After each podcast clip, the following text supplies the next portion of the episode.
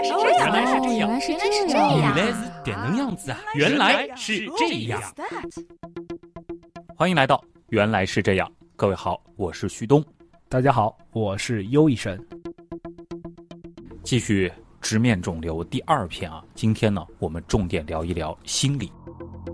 上一期肿瘤生理篇当中提到的一系列的内容啊，听完之后可能会有这种晕乎乎的感觉。其实也很难怪，因为我们上一期充其量也只有五十多分钟的时间，而肿瘤呢，恰恰也是现代医学当中最为交叉的一个学科。某种程度上，你甚至很难去定义肿瘤它究竟属于哪一个临床科室专门负责的。是这样子的，比如说肺上有一个结节，肺部肿瘤，可以去就诊胸外科，我们也可以去就诊呼吸内科。消化道的肿瘤，比如说胃癌、肝癌，你会发现，哎，普外科的医生在看，消化内科的大夫呢，其实他也在看。对，就会让人觉得关于肿瘤的科室好像分的有那么一些不明确，而且首次接诊的科室好像会决定你之后的治疗的走向。你前面其实提到了肺部有个结节这样的例子啊，如果说你是到胸外科去看，那很有可能走下去你就会接受外科的治疗；而如果说最开始看的是呼吸内科，有可能就是以内科的那套治疗方案来进行治疗了。是这样子的，其实呢，肿瘤的治疗是一个比较综合的治疗，嗯啊，不同的阶段呢会采取不同的治疗方式。刘生，我不知道这样的理解是不是正确啊？就是对于肿瘤的治疗，其实应该是要突破我们常规的那种对于内科、外科的这种分科，还有就是以解剖方位来定义的，比如说肺就是肺啊，心就是心这种常规科室理论。确实是这样子，嗯呃，我们可以在某一些三甲的大医院，或者说在某一些肿瘤的专科医院，会看到有专门的肿瘤科。对，它没有前面写到底是哪部分的肿瘤，嗯，或者说哪个解剖部位的肿瘤。其实呢，对应的肿瘤的治疗就是一个综合的治疗。医生不应该是一位，而是应该有一组医生。嗯这一组医生其实应该包括内科的医生，包括外科的医生，包括麻醉科的医生、疼痛科的医生，甚至我们还会有心理科的医生。嗯在某一些特殊的肿瘤，比如说胃肠道肿瘤，还会有专门的营养师去负责它的哦营养方面的治疗。就涉及到了那么多科室的医生，甚至你在其中还提到了心理医师，肿瘤治疗它本身是包含了心理治疗这个部分的。是的，不要忘了肿瘤，特别是恶性肿瘤，现在来说的话还是绝症啊，是不是？对于大部分的患者来说，得了恶性肿瘤，我们不说可能死神将近吧，但对于家里的经济上的负担啊，或者说是之后一段时间的这个生活质量，它的这个影响还是非常大的。对，所以说病人一定要进行心理的干预，嗯这也是扣准了我们这次的话题：直面肿瘤。是，我现在可以给你做一个访谈吗？哦，可以啊，其实呢，我想问旭东几个问题。嗯第一个问题呢，就是假设如果你的亲人比较亲近的一个人、嗯发现了一个肿瘤，但是呢没有确诊，也就是说呢没有被病理证实是恶性肿瘤，那你得到这个消息之后，你会怎么想呢？如果你前面的这个前提是没有证实的话，那可能在我这边，首先和他对话的部分，我可能会说没事儿，甚至可能也会举个例子，比如说听说其他人他可能也会有个包好多年了，但是通常没什么问题。如果说这个东西它存在的时间挺长的，那恶性的上一期其实你也讲过，它的发展是很快的，那其实早就会有更严重的症状。啊、是的，就跟我们上一期所说的反推法一样，是吧？这是一个非常好的解决不安心理的一种方式。嗯，那除了这个，你还会和他有什么建议吗？或者有什么交流吗？在听了上一期的节目之后，说实话啊，我自己心里如果听到这个消息，肯定还是非常忐忑和纠结的。但是呢，我是相信医生，尤其是病理科，他最后给出的一个结果的。在这种结果得到之前，如果说跟我对话的这个人他还没有去做，那我肯定会建议就是到医院去仔仔细细的看一看，我们听一听医生到底是怎么说的。那如果说实在不放心的话，那就做一个活检。现在其实有很多的这个技术，其实您前面说了，显微镜下是能够直接看出是良性还是恶性，要不就是坚性，对吧？对，这个是一个一般人比较正确的反应。再接着往下面进一步说，比如说呢，这位亲人呢，他去医院做了活检，这个结果呢也出来了。然后你作为他最亲近的人呢，被医生叫到一边说：“我跟你说呀，最后的结果呀，可能不是特别好。哎呦，呃，我们可能确诊了，他得的是一个恶性肿瘤。嗯，那你听到这样的医生的说话之后，呃你有什么反应呢？或者说说你的第一反应是什么？呃，现在因为我们是在情景假设。这种情况，设身处地想一想，可能第一反应就是不会吧？平时都好好的呀，甚至就是，呃最近也没看出他有什么异常啊，这是不是搞错了？对，这也是我在临床上很多人第一反应也是这样子。嗯但如果医生告诉你，我们非常明确没有搞错，然后你接着是什么反应呢？就如果说真的是确认他是得了恶性肿瘤的话，那可能一个最本能的反应就是还有多长时间。那当然可能还会涉及到就是怎么去治啊，有没有治好的可能？当然治疗的费用可能会涉及到多少？这些我觉得是家属的话，如果是医生第一次告知这样的情况，可能都会和他去讨论。啊，是的，嗯这也是一般人的反应。但是呢，在这些反应当中呢，其实呢有一些不完善的地方。哦，还有什么我刚刚没有想到的呢？我甚至连这个治疗的费用、治疗的方案这些都已经想过了呀。其实你在问大夫的时候，问了这样一个问题：这位亲人他还能活多久？嗯，对，呃，其实你就是在问预计寿命是这么一件事儿。但是呢，你并没有去询问他在治疗过程当中的生活质量怎么样。对。你要明白这样一点：现在的肿瘤的治疗和我们常识的判断，其实还是差异非常大的。对，其实生存时间的延长，并不意味着我能以一个很高的生活质量去享受接下来的这段生命。是的，因为我听说过，比如说像胰腺癌，其实它的这个痛苦程度是非常高的。像是直肠癌，就算是做了手术，但是整个的这个胃肠道都改道了，排便的方式都完全不一样了。再包括膀胱癌，切除膀胱之后，其实很多日常生活的一些你可能习以为常的事情，都会彻底的这种颠覆性的改变。再回到像尤医生你的专长骨肿瘤，跟你聊过，其实也是听得很难过，很多时候是得通过截肢这样的方式。嗯，是的，但是呢，你说的只对了一部分，但并不是全部都对。哦，呃，胰腺癌呢，大家都知道，Steven Jobs 就是乔布斯他得的那个肿瘤。对，其实呢，他的生存质量非常的高。那么直肠癌做完手术之后呢，胃肠道做了改道，它的排便方式发生了改变。但是呢，这类的病人呢，洗澡、游泳都是可以的。哦，就是一旦你适应了这种新的方式，其实生活质量没有大家想象的那么糟糕。是的，一方面得益于适应了生活方式，第二方面其实得益于医学的进步，啊，比如说材料学的进步，比如说在我的这个专长范围以内是骨肿瘤，那么做完截肢之后，这个病人一定会一辈子在轮椅上度过吗？其实不是的，哦得益于我们假肢技术的发展，啊，对，截肢了之后，其实我们也能够看到奥运会上，嗯呃，有一些残疾运动员健步如飞。对，我的病人做完截肢之后，跑步、游泳、打羽毛球、打篮球都是可以的。哦，这个倒是有机会，真的也可以讲一讲。而且马上，如果说今年疫情能够得到一定控制的话，其实奥运会随之而来的残奥会也会举行，这算是挖个坑吧。受到旭东的传染，嗯我现在也会挖坑了。好，先言归正传吧。其实你想说的就是，我们在关注寿命的同时，更要关注，或者说是也同样需要关注生活质量。是的，而且现代肿瘤治疗学的发展也越来越注重病人在治疗期间的生活质量以及嗯生存质量，而不在乎一味的需要把肿瘤切除，做到无瘤生存。对，带瘤生存其实也是被现代肿瘤治疗学所接受的。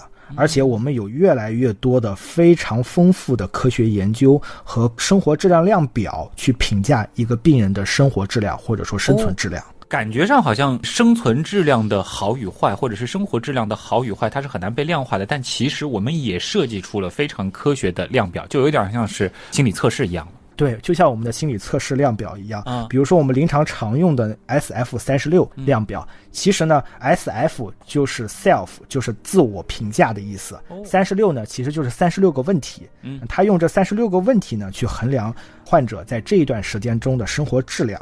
而且我们越来越注重在治疗过程中病人的生活质量和心理状态的改变。好，要问旭东最后一个特别终极的问题，也是困扰大家的问题。如果说你的亲人很亲很亲的人已经被确诊得了恶性肿瘤，医生已经告诉你他的情况了，那你会选择在第一时间告诉病人本人实情吗？哇，这个问题大家也可以跟着我一起来想一想。我觉得真的很难回答。要是我说，可能在这种情况下，第一时间应该是说不出口的，而且怎么说呢，会很抗拒这种话题。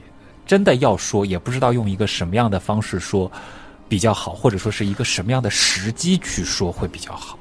其实也就是说，你倾向于还是告诉。病人实情，但是只是不知道方式方法，是不是这样子？以我对于这件事情的认识，我是觉得总要告诉的。但是呢，对于时机啊，或者说是用一个什么样的方式去说，以及跟他说些什么，还是会很忐忑的。因为其实也听到过有一些人，可能在体检的时候还好好的，一听到真相的时候，瞬间人就垮了。这种例子也听到过，所以总是会有些担心的。呃，是的，但是呢，其实，在临床上。您这样的家属算是少数。我在临床上遇到的大部分的人，还是觉得暂时先不要告诉他们，甚至说是进行一些善意的欺骗，然后呢，会把医生叫到一边，哎，说说大夫啊，我们家里人得了恶性肿瘤，我们没敢告诉他，怕他接受不了。嗯，你在查房的时候啊，或者跟他交流的时候啊，帮我们保密，也要瞒住他。哦，所以如果是恶性肿瘤，他病床的那个卡，通常是。不写明具体的疾病情况的是吗？对，我们一般会用一个英文缩写去代称它的疾病名，甚至就是我们床头卡上已经不再写诊断了。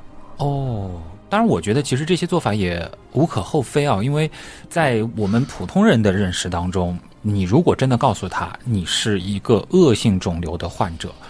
其实就像我前面说的，就怕他崩溃嘛。有的人就会觉得，哎呀，被判了死刑了，我往后的岁月还剩下多少，就只能数着天来过了。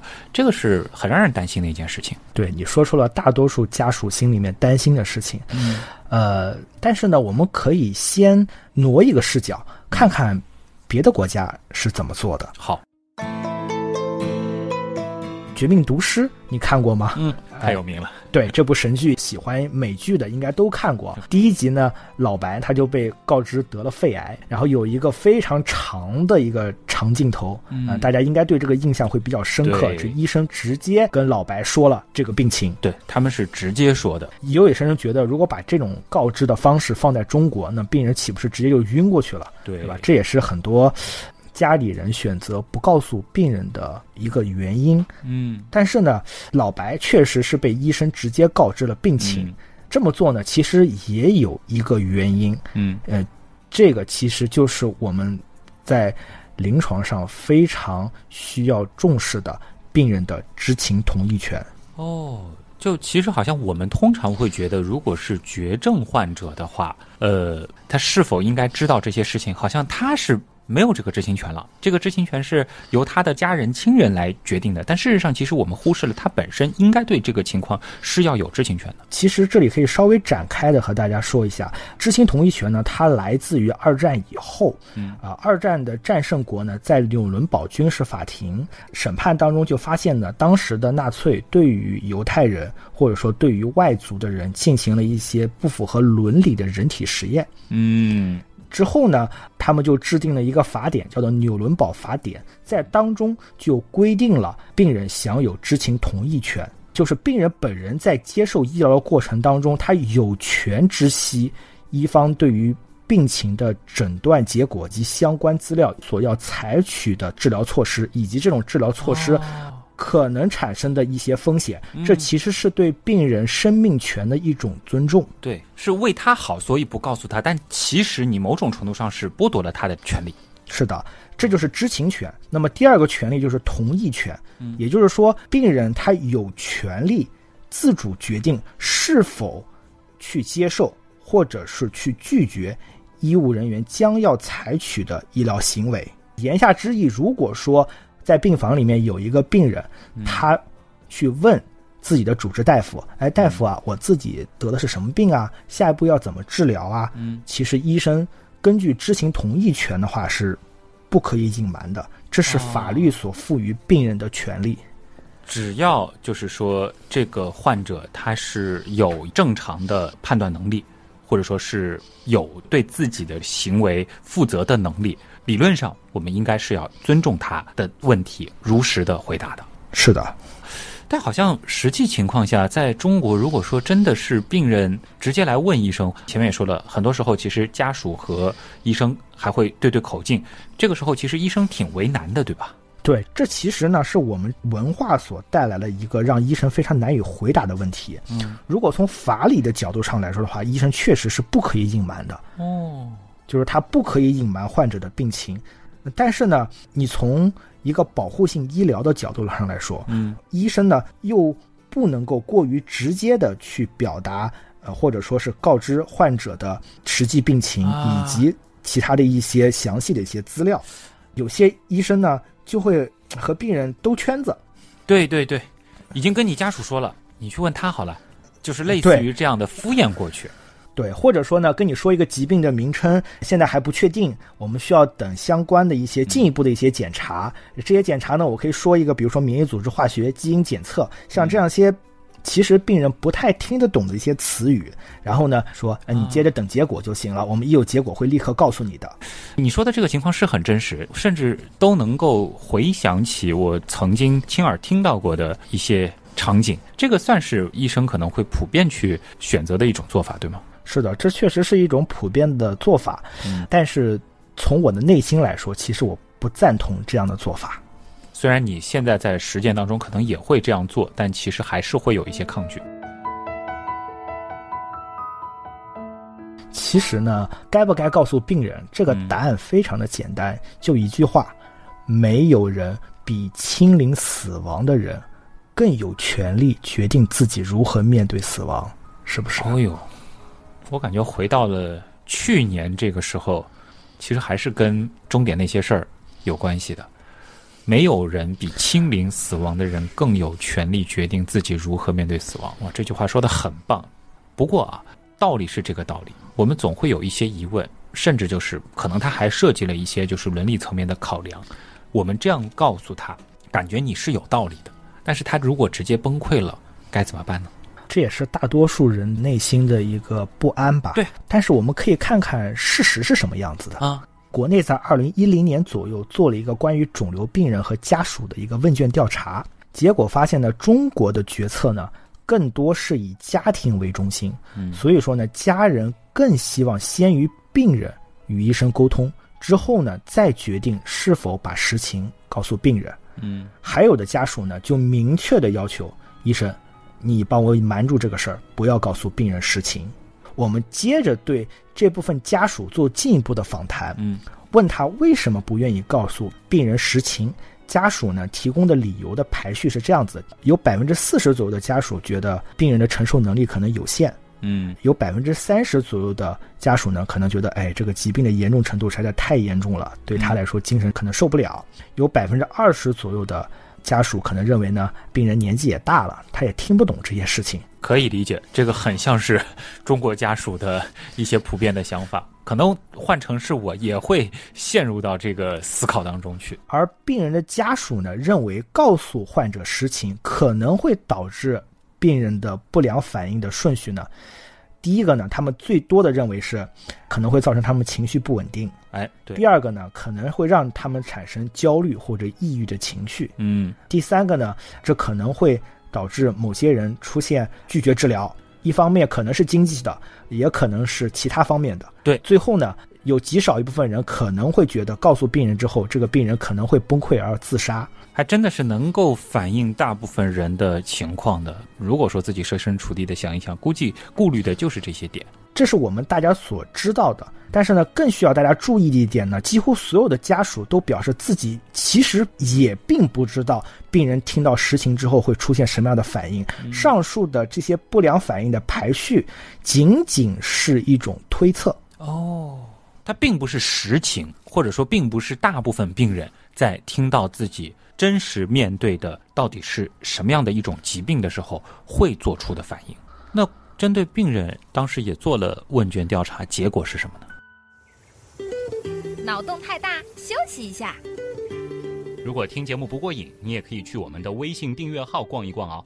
与节目有关的更多知识干货，每周节目的 BGM 歌单，还有趣味猜题闯关都在那里了。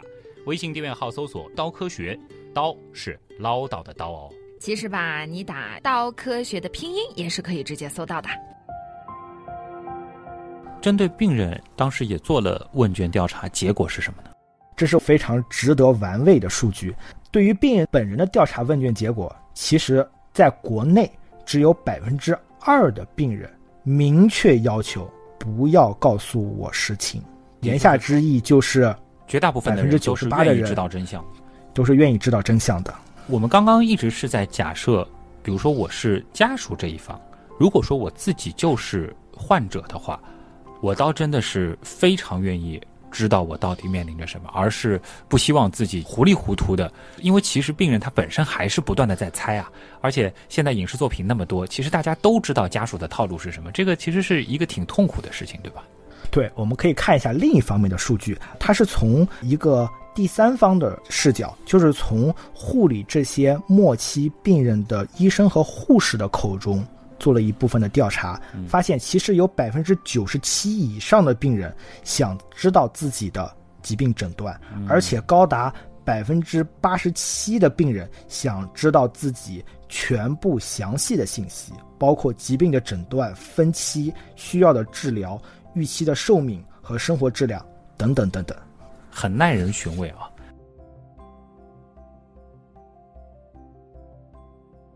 其实，心理学家对于肿瘤晚期的病人接受自己疾病的这个心理过程，有着非常长期而成熟的研究。嗯，其实从大体说来，可以告诉大家一下，就是一个从否认到恐惧，从恐惧到愤怒，从愤怒最后到坦然接受这么一个心理的过程。对，大家也都很好理解。首先就是否定，我觉得我不会得这个疾病，或者说这件事儿它不应该发生在我身上，或者反过来，前面也是假设，如果说我是家属这个角色的话，其实也是啊，先开始也是不想接受这个事实，接下来其实就是我到底应该怎么样去跟他说，还是说我不应该跟他说，这个也是一个否定的过程。大家都希望这件事儿没有发生多好。是的，不仅是病人的本人，家属其实也是这样一个心理过程。嗯，从否定到恐惧，恐惧到极点就是愤怒。嗯，呃，最后接受现实，这么一个心理过程。嗯，而在不同的这个心理过程当中，我们就应该给予不同的心理干预。当然了，肿瘤的心理干预是一个非常复杂的过程，而且因人而异，所以是需要专业的心理医生，而不是一个简单的套公式的过程。这个过程它本身是的。非常的痛苦，而且在没有心理准备的情况下，可以想象，应该还是比较难去承受它的。旭东说的非常好，他说到一个词叫心理准备，哦，或者说我们在医学上叫做心理建设。嗯，其实呢，对于肿瘤的治疗来说，已经形成了一套非常完备的和肿瘤病人沟通的一种方式，或者叫做告知方式，特别是首次告知方式。哦，也就是说，其实对于起码像你这样的这个专业的医护人员，或者说是专业的医生来说，怎么样和一个肿瘤病人，尤其是恶性肿瘤的患者对话，是有流程的。它是有一套非常非常完备的一个体系的。这样吧，我们也不照本宣科了，好，我们来模拟一下。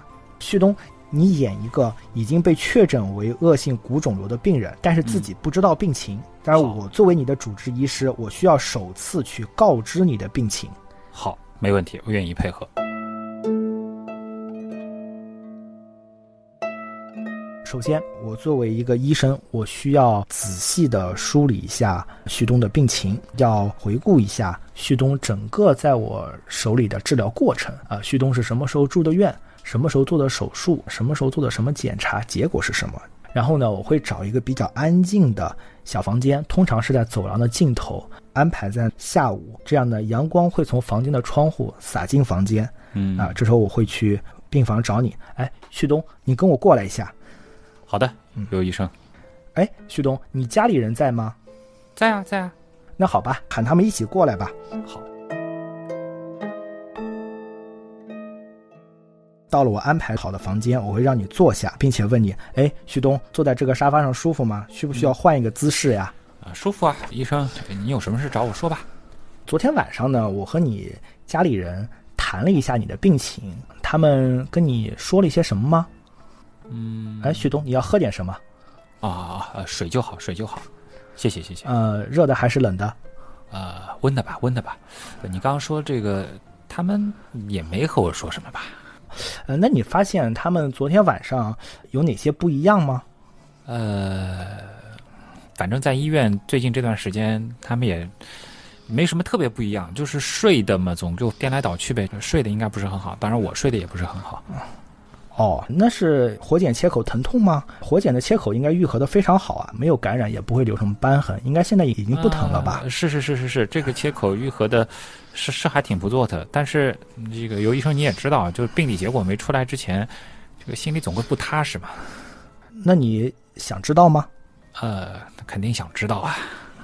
啊，旭东啊，呃，怎么说呢？我其实有一个不太好的消息想告诉你，呃。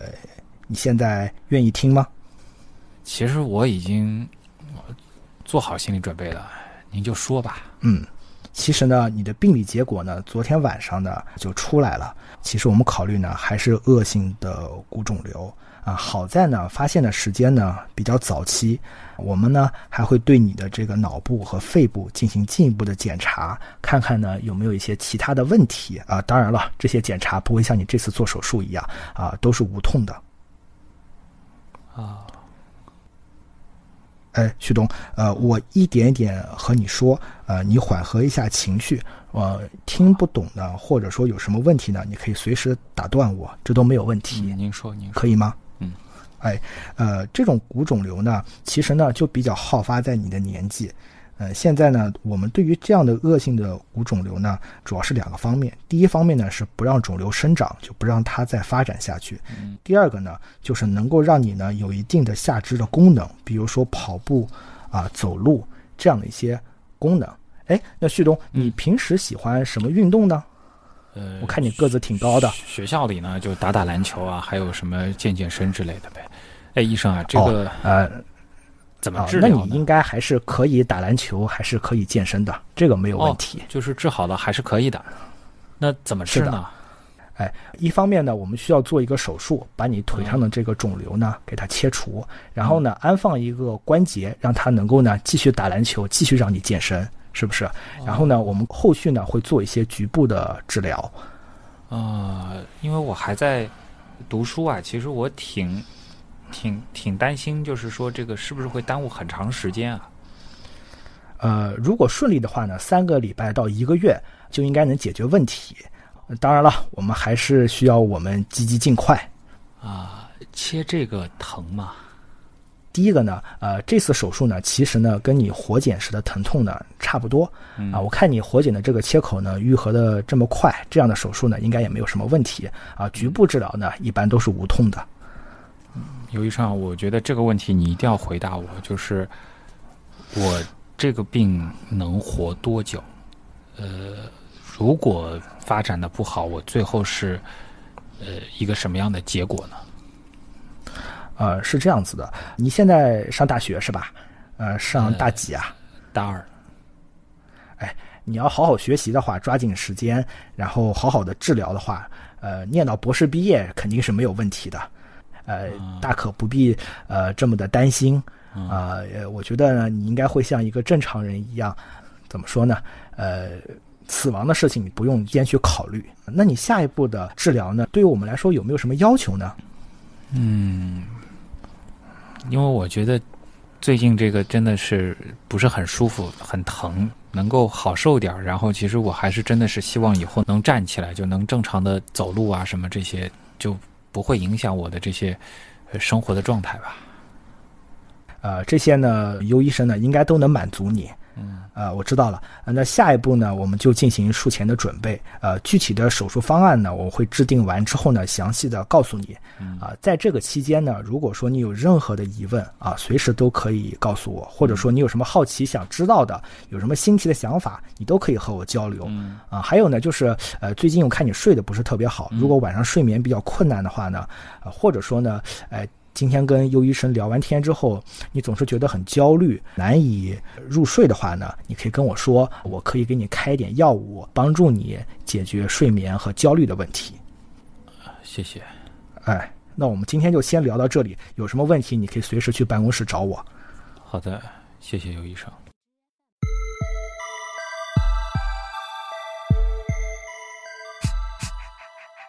天哪，这个情景代入感太强了，你知道吗？就如果说这个真的是发生在我身上，或者说是假设我自己，因为这个情景剧当中设定的我是一个大二的学生嘛，我觉得回到当时那个年纪的话，可能跟你交流完，我就会瘫在这个沙发上，要瘫挺长时间，可能才能缓过来。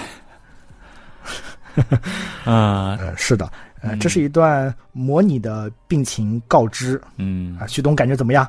呃，是站不起来，还是站不起来，还是站不起来？我觉得就是说站不起来的这个是在于我知道真相的时候，就是一个比较怎么说呢？因为会陷入一种冰冻的那个状态，freeze 的这种状态。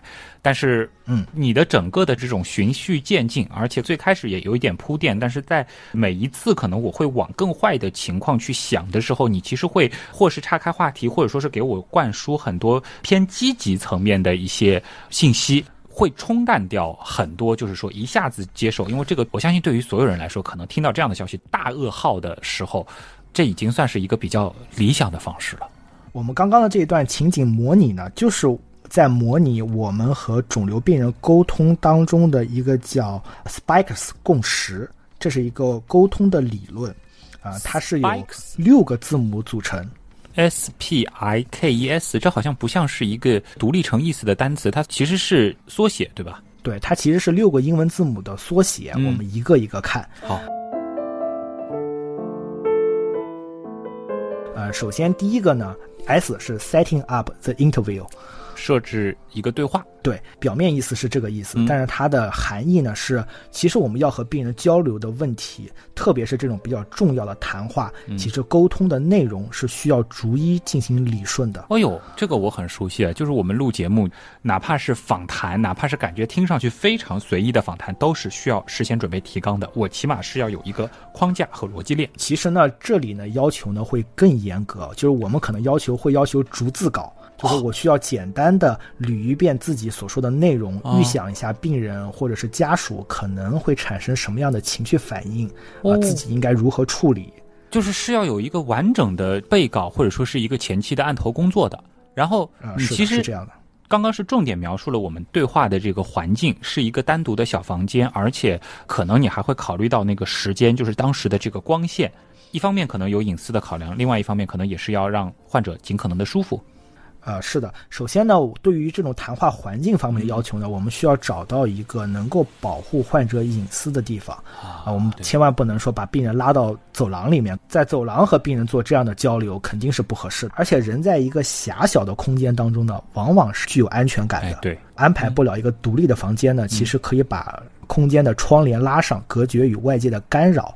让他获得一个比较有安全感的一个环境，同时呢，坐在一个舒服的地方，而且保持舒适的距离。而且你还专门是说过，就是我坐的到底舒不舒服？对，因为只有身体比较放松的时候，心态才能比较放松。旭东经常做访谈，肯定是知道这一点。对，如果病人有家属，而且在隐私保护上没有问题的话，其实可以要求一位很重要的家属或者朋友一起参与谈话，让病人呢不再觉得。孤单就是我刚刚问你的，你家里人在吗？对，呃，在的话一起过来说。第二一方面来说的话，就可能交代完信息之后，你可能会站不起来，出现瘫软在沙发这样一个情况，可能需要亲人的抚慰或者说是亲人的安慰。如果说真的是有亲人在，可能一起面对会比自己独自面对少很多的额外的那些心理负担。刚刚那个是第一个字母，第二个字母是 P，它指的是。呃，P 其实指的是了解病人的看法，这是非常重要的。就是我会问你，我昨天已经和你家里人谈过了，他们和你说了什么没有？啊，其实这个时候，我觉得是个患者，大概会有一个下意识的反应，就是结果应该已经出来了。而且因为你已经在铺垫了嘛，那其实对于患者来说，应该是已经猜到，他肯定不是一个很好的结果了，对吧？啊，对，这其实我是给你的这样一个暗示，故意的啊，那我是故意这么去做的，我就给你的一个暗示。但是呢，我还是需要你了解自己对这个疾病和诊断以及严重程度的了解。这样我可以了解到你比较看重什么，以及你的习惯用语是什么，以及我可以在之后更正一些你理解上的错误或者一些不切实际的一些期望啊啊，在这个过程当中呢，其实是你在了解病人的过程。啊，那么他所带来的最忌讳的一件事情就是，不要打断病人说的话。哦，就这个时候，可能有的病人他会有点喋喋不休，会说很多的东西，这个时候也是一定要耐心倾听。是的，就有些病人他说的东西会比较多，嗯，特别是一些老年人，嗯，啊，他包括把自己想的也说了，自己联想到的也说了，自己幻想的也说了，自己在朋友圈看到的，甚至是在一些养生群里面看到的东西都说出来了。你可能听起来是一些无稽之谈，但是呢。麻烦你一定要耐心听完，不要去打断他。对对对，因为现在其实对于哪怕是老年人来说，呃，因为手机的普及嘛，他们自己其实也能够摄取到很多的信息。但这个时候充分的听他讲完，其实本身也是在建立彼此之间的一个信任。啊，是的，这个时间其实你需要做一个倾听者。第三个字母 I 呢？I 代表的是 obtain the patient's invitation。嗯，就是。获得病人获得邀请，对，就是我刚刚说了一下，毕竟有百分之二左右的病人，其实他不想知道自己的病情，或者说他这次跟你谈话的时候，他并没有做好心理的准备。呃，我刚刚跟你说的时候，其实问过你说这个结果已经出来了，我是不是？呃，你有没有心理准备接受这么一件事儿？就其实是你把这个主动权还是交还给病人的。但是我当时的这个反应就是，我是想知道的，或者我说了，我也做了这个心理准备了，您就说吧。那接下来的那个 K 呢，是 knowledge，对，K 其实代表的是 giving knowledge and information to patient，就是给予病人必要的信息。这个呢，其实我们要求开门见山的说明，因为病人已经给予你，我想知道。真实情况的邀请了，那你请你务必开门见山的说明，不要再和他兜圈子了。就先把这个事情先定个性，它是一个坏消息，而不是先绕一大圈啊！你知道现在的医学很发达，什么铺垫了半天，其实没有必要。对，呃，我们通常用的就是我有一个坏消息要告诉你，或者我有一个不太好的消息要告诉你，或者很抱歉我要告诉你。以这样的句式开头的时候，往往会让人有一个先入为主的观点，就是我可能会接收到一个不好的消息。对，这样子的话，更利于人在那一刻建立一个不好消息的心理准备，它其实有利于缓解后续谈话当中的焦虑。对，其实这个我们如果说从这个对话的艺术手法上，这个也就是属于先抑后扬嘛。当你接受了这个坏消息的时候，我觉得通常你会有一个最最坏的心理准备，然后可能你接下来跟我说的每一个只要是偏积极的信息，可能都会让我从深渊当中往上爬一些，往上爬一些。是的，因为这个阶段呢是医生给病人的单向信息传递。嗯。所以说呢，一定要从病人能理解的范围开始解释，也就是刚刚我们为什么说一定要去了解病人，嗯，就是为这一个阶段进行服务的，而且在你和病人聊天的过程当中或者告知的过程当中，一定要避免使用所谓的一些专业用语。哎，我发现了，其实你整段对话虽然你在原样当中专业词汇没少用，但是。你在这个里边其实用的都是，比如说恶性骨肿瘤啊，哎，不是上一期其实你也讲过，其实这个应该叫骨肉瘤，对吧？这种专门的这个病理词汇你都没有使用。对，就是在这个阶段，你一定要非常明确的确认病人听懂了你说的每一句话，这是非常重要的。而且呢，在这个过程当中也需要避免过度直接。比如说，你现在的情况真的很严重，如果不做手术的话，你会死的。这样的话，一定要避免啊。这个还是要有所保留的，哪怕说我们是尊重病人的知情权。其实还是有一种情况，上一期其实也讨论过，很多癌症因为它有隐蔽性这样的特点，发现的时候其实真的就是晚期了，他的情况非常糟糕，这个怎么办呢？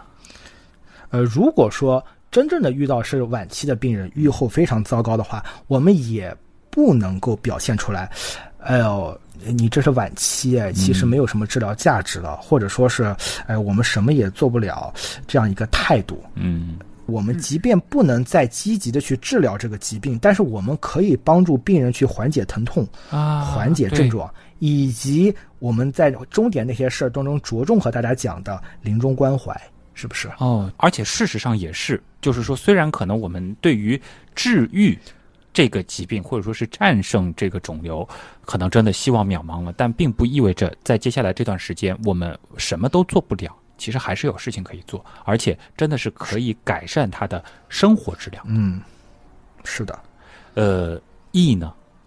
意其实这个单词大家应该都能猜到，嗯就是 emotion。emotion 其实它就是指的是情绪这个意思，就是你在和病人聊天的告知的过程当中，可能会出现病人和家属会沉默，嗯，会不相信，会哭泣，会否认，会生气。是就像你刚刚听完那个消息之后，你稍微沉默了一会儿。我当时真的其实情景带入进去了，就是我在想，如果我真的在未来遇到了这种情况，我觉得可能就是一个很长时间的沉默，而且这个时候可能你说的这个话，我也就是一半进一半出了，更多的时候会是陷入在自己的一种情绪当中，或者说是会有一种嗡的那种感觉，因为有的时候你自己猜到它可能是和最后被宣布了还是不一样的。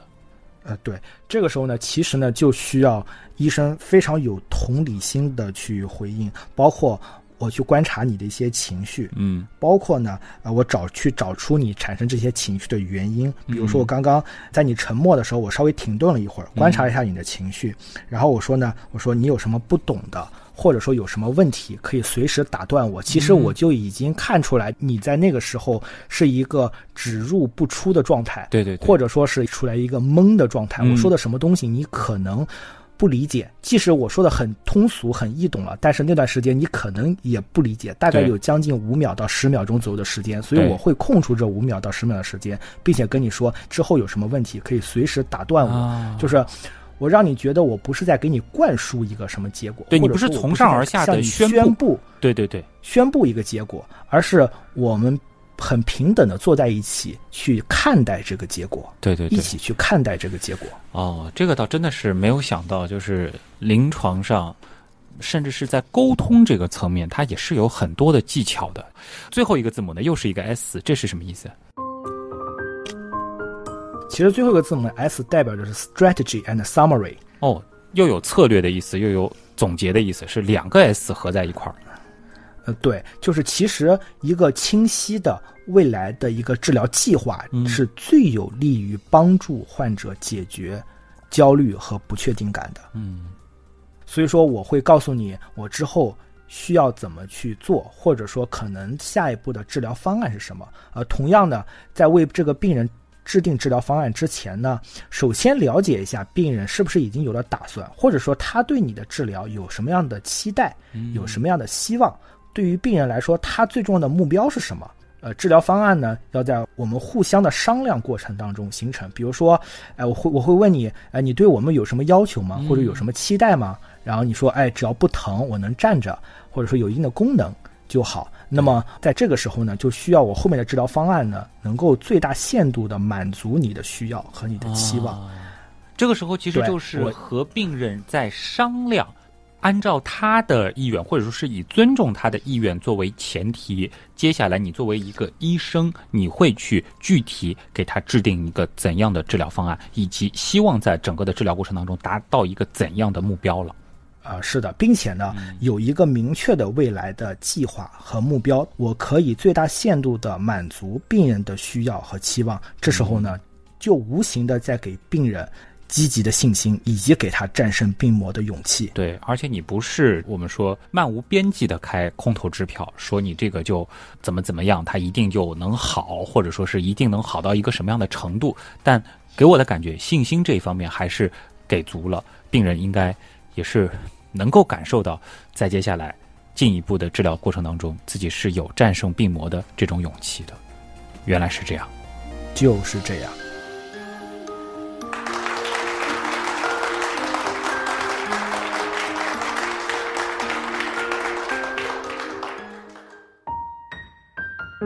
刘医生，我觉得你这一段，尤其是后半部分，在讲到作为一个医生该怎么样去面对患者，或者说是告诉他真实情况的时候，隐隐的会有那么一些担心。我怕听我们节目的朋友，因为他已经知道了这个就是所谓的打个引号的话，这是医生的套路，会不会反而就影响到？在面对这样子的一个真实的场景，当然我们不希望我们听节目的朋友当中会出现这样的情况，但不排除还是可能会有类似的这种情况的，反而影响到他得知这个信息的怎么说呢？一个舒适程度呢？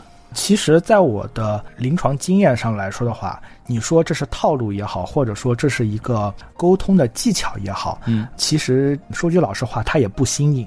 其实很多人都会觉得这应该是一种套路，或者说这是一种技巧。但是，你不可否认的是，这种套路和这种技巧确实是可以在病人能够接受的范围之内，非常婉转的向病人表达了非常准确的信息。而且，这仅仅是我们一个非常基础版的入门啊，对你那个是模拟而异的。其实每一个人的情况都会不一样，医生他其实每一个人都会专门定制一个。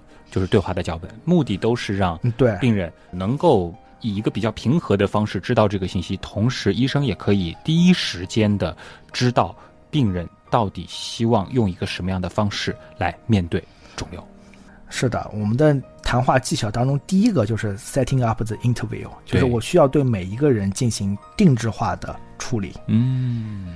其实知道我们的刀友当中肯定有一些是医生，或者说是一些医学生。嗯，我作为一个医生来说的话，我特别想大声呼吁的一点就是，我们一定要重视和病人之间的沟通。嗯，其实说句实话，医患关系在中国确实非常的紧张。对，这个医生的工作强度。也非常的大，嗯，然后风险也高，这是一个事实。但是我们其实不能因为忙碌就忽视了和病人的沟通，嗯，其实非常暴力的、不讲究方式方法的沟通，或者说非常偷懒的只和患者家属进行沟通，把所有的这种压力都转嫁到家属身上，其实这不仅伤害了病人，也其实也伤害了自己，更伤害了我们本就脆弱的医患关系。哦。你考虑的其实是一个更深的层面了。其实最后三方可能都会受到损害。嗯，是的。其实我很欣赏罗老师说过的一句话。其实我们每一个人生下来之后都必将改变这个世界，因为这个世界就是由我们每一个人组成的。如果我今天做了一件好事，或者说做了一件美好的事情，那这个世界就朝美好的方向稍微偏移了一点点。如果说我今天做了一件。恶心的事情，那么这个世界就朝恶心的方向稍微偏移了一点点。啊，其实这句话呢，套用在我们现在的医患关系当中也是适用的。其实一位医生对于一位病人多关爱一些，或者说多关照一些，其实从总体上来说，我们的医患关系就朝美好的方向偏移了一点点。希望这一点点能变成一大点。一大点点，其实想到最初越来越好。你给原来是这样开始写文案的时候啊，其实一直就是抱着这样子的一种怎么说呢？可以认为就是善心，或者说是一个希望做一些事情，让医患关系向着好的方向偏移那么一点点，甚至多点点。不管怎么说，其实医生患者如果说不是在医院这样的一个场合相遇，也都是在这个社会上每一个有血有肉的平凡的个体。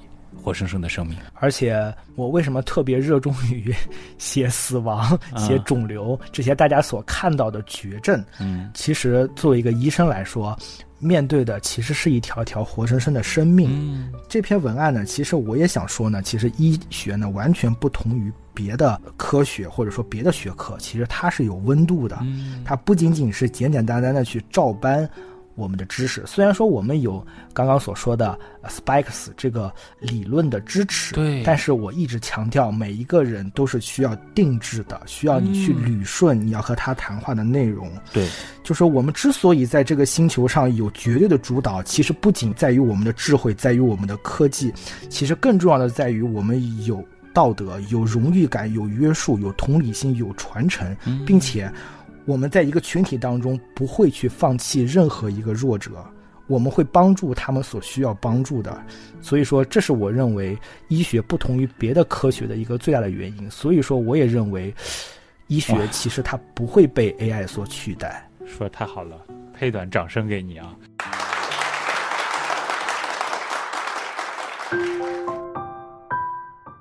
你和我讲了这段话之后，我忽然意识到了，就是医学它其实和生命科学有很多交集，但它还有它自己独特的地方。因为医学它的本质其实是人和人之间的一种关系，以人为本的一个学科。医生也是人，病人也是人，人和人的关系本可以非常简单融洽。我也希望医生和患者。也可以简单而融洽。嗯，当然，回到我们这一次的大的主题啊，直面肿瘤，一方面是心理上怎么样让患者也好，或者说是家属也好，更加的平静的去接受；但另一方面，为什么我们会有战胜病魔的勇气？其实是建立在现代医学对于肿瘤这件事情的治疗，已经和可能我们刻板印象当中的有很大的不同了。甚至有很多的肿瘤，它是可以被治愈，或者说是可以长期的带瘤生存，而且生活质量也不错的。那就敬请期待下一期直面肿瘤治疗篇。好的。那以上就是今天的，原来是这样啊！再次感谢优神的参与。那么大家如果说想要了解和原来是这样更多相关的信息，或者说是想要通过买周边的方式来支持一下我们的话，也可以到微信订阅号去搜“刀科学”。那么“刀科学”里面呢有我们原品店的入口。我的微博呢是旭东，旭日的旭，上面一个山，下面一个东。那么如果说要和优神联系，现在比较直接的方法就是在节目的评论区啊，优神也会时不时的去冒泡，可能会给大家做一些非常直接的。一些回答，那当然大家也可以在原样刀友会我们的 QQ 群当中去找到游神的身影。那么在 QQ 群里面直接搜“原样刀友会”，刀是唠叨的刀就可以了。好了，以上就是今天的原来是这样。再次感谢通过所有方式支持和帮助我们的朋友。原样的发展真的离不开大家哦。我是旭东，我是优医生，咱们下周接着聊，再见。